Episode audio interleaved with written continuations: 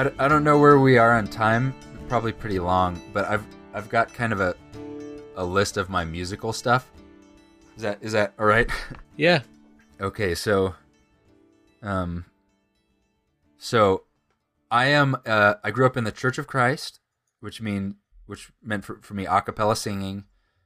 I know how to read that and, and sing and I've I'm a man, so I started as an alto and then went from alto to tenor to to bass. But I'm also a musician, or you know, so I learned how to play instruments. I was in band in college, um, and I appreciate music and, and live music as well as the acapella stuff. So here's what happens to you when you are in that kind of messed up Venn diagram of a person that, that grows up.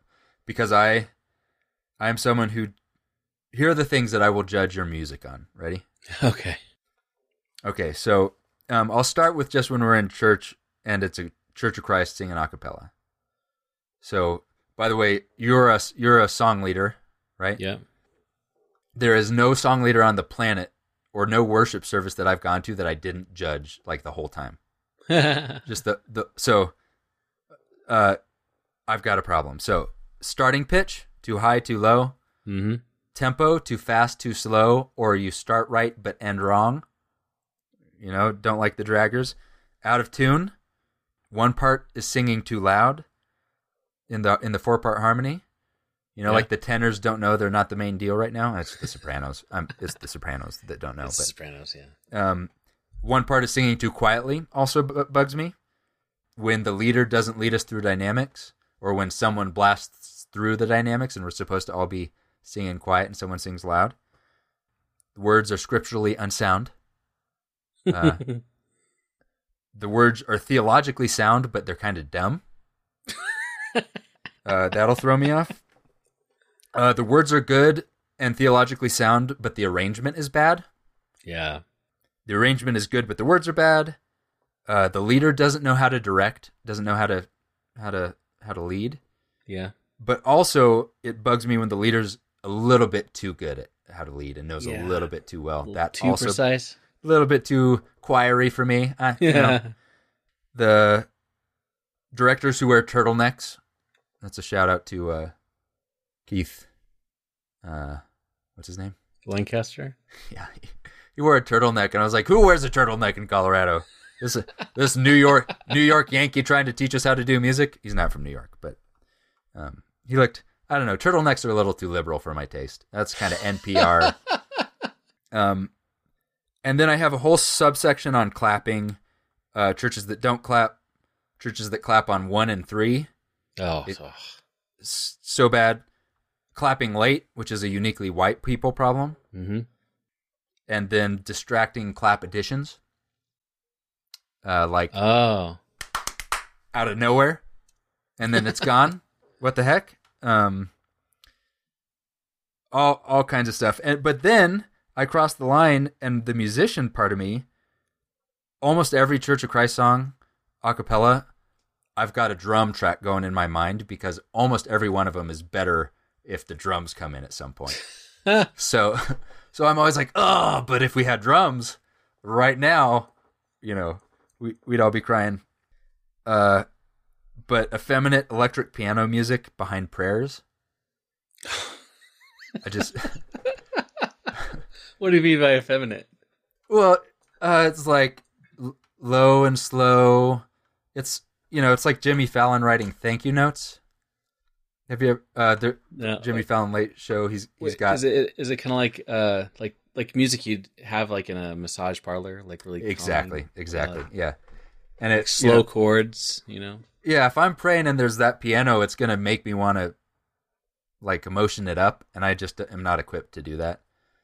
Um, so, um, and also I can't stop thinking about the pi- what the piano player is thinking. It's kind of like the, it's like the um, instrumental version of if someone's got their eyes open in a prayer. oh, You uh-huh. know, it's like, well, wait a minute, he's, you know, he's doing his technical thing. Bad solos if there's a solo, when there's no solos, but there should be a solo. when there's they they were nice Christians, so they let someone bad in the band. Um, uh, when the band is too good that it's distracting. Hmm, that's interesting. When they cover a song that someone else, you know, it's like a good worship song, but they cover it poorly. Um, when I don't know the words, and when there's no parts for a bass, that's a that's a that's a problem. It's all one genre, not enough angry songs. um, and so it's you know, it's just kind of the point of all that is all of this is a hundred percent me getting it wrong yeah. approaching worship completely the wrong way because I am an active music listener. That I I hear all that stuff and I I am completely taken out of of the moment uh, so easily and just so ready to judge not only your theology but your musical aptitude. And it's uh it's it's a problem that I've taken with me and I I can't get rid of it and so it would be better for me to go to a zero music, like no singing, no instruments, just you know maybe maybe the maybe how uh, Jewish people read Psalms might speak to me because it's it's always off tune. You know, I don't know, Yeah. but Yeah, I, can- I feel I feel that a little bit because you know, I, I having led songs or led worship or whatever you want to call it at, at Church of Christ since I was thirteen. Um, I've done it a lot, and I I feel like I I've figured a lot of a lot of stuff out, and think that I'll add to your list. um, when the song leader starts the note on the right note, according to the staff, oh, and then the too high. yeah, like they like they should have known known that the sopranos cannot sing that high. right, Started a third down or whatever, and yeah, I, I, eh, but my my problem is now that I I've started. We've been watching like some of these other churches that have like bands and stuff.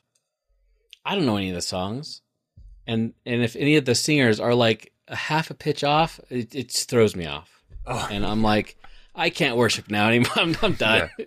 you know? It's it's good. It's good to uh, you know. I don't. I've known what I considered old people. Apologies to old people who are li- who complain about that they don't know any of the songs. yeah. That's a valid. I see that as a can- cantankerous, you know, thing. But that's it stinks to not know the songs. You you connect way different when you when you know them all and you know where it's going. You know how to set Yeah. your emotional range. Yeah. Um, and that when someone has a pitch pipe and they blow the pitch, and then they start the song on a different pitch. Oh. Just, that's Oh.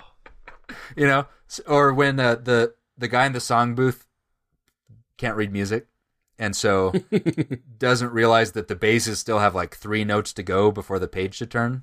Yeah. But this, you know, and all of these, this has taken up my mind, and I I bet if you are an elder at a church, you have gotten a letter or a or a complaint about something. If you're a song leader, you definitely have. Uh, none of these, none of these in the Bible. None of these are about right or wrong. It's you know what? It's it's me getting in my same judgmental framework, trying to get it all right, and now applying it to how good are you at music. Yeah. And so when I'm next to someone who can't carry a tune and is warbling it out uh, with their whole heart, like David would, I am uh, judging them based on how good they are at music. You know, so um, yeah, So it's this is an example of what not to do, right? this is all bad. This is not. yeah, the the ignorance truly is bliss with this stuff. Uh, you also don't want to go see movies. I'm a very judgmental person on movies and all kinds of other things, that, and so you don't want to go to a movie with me and ask me how is it. You want to go to a movie with my brother because he'll say it was the best movie ever, and you want to go to a to a worship service with someone who can't sing and doesn't know anything about music because they're going to jump in and uh, say that was powerful and amazing. I'll be like, well, you know, but I don't know Drummers about. kind of offer a little. Sure, sure aren't a whole lot of baritones in this building, are there? So, what not to do? Just had to get that out of my system, and we're yeah working as a. I'm a weird case of Church of Christian because my my mindset of like what I care about these things and how and how I identify myself changed like 14 years ago. Hmm. So I I was, you know, my I kind of broadened my kind of perceived bubble early, but kept going, especially in Fort Collins, but for the most part to Church of Christ.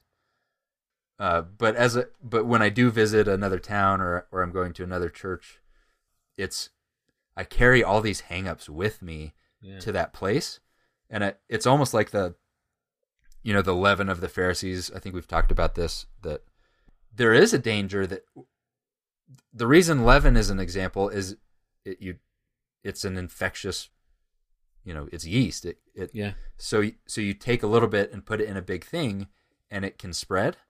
And I, i'm concerned about taking my do it right ism musically or whatever else and bringing it to an uninfected place. Because i i want to go to those places and be like oh thank goodness i'm here because i have identified the things you you're doing wrong let's start with music and uh, no one should listen to me. Uh, but I I want to do that because I've the leaven of Nathan is is still strong, and I um I'm I'm working on trying to identify when I something feels important to me that is zero important, not important at all. Music is one of them. So how how how do you how do how do you get around that? Acknowledging the problem is the first step. I don't know what the second step is. Um, Yeah. I th- but I think that's I think just the awareness. I'm gonna want to come. Here's what my gut is saying. Let's li- you know just that half a step of perspective back from following your gut all over the place is like oh I'm gonna you know. It's nice if you do it remotely. It's better because you can write all your notes and think about it for a while, and you know you're not gonna accidentally tell it to someone. But um, yeah, I think uh, I think the way that I've told myself is that my goal is that I'm trying to. I know that I've not done a good job of having a real relationship with Christ. I don't know what it means to follow, and so I'm looking for people who do that. And if I find those people, I'm not trying to convert them into me. I'm so I actually want to make mistakes in ways they make mistakes for a while, see how it feels Hmm.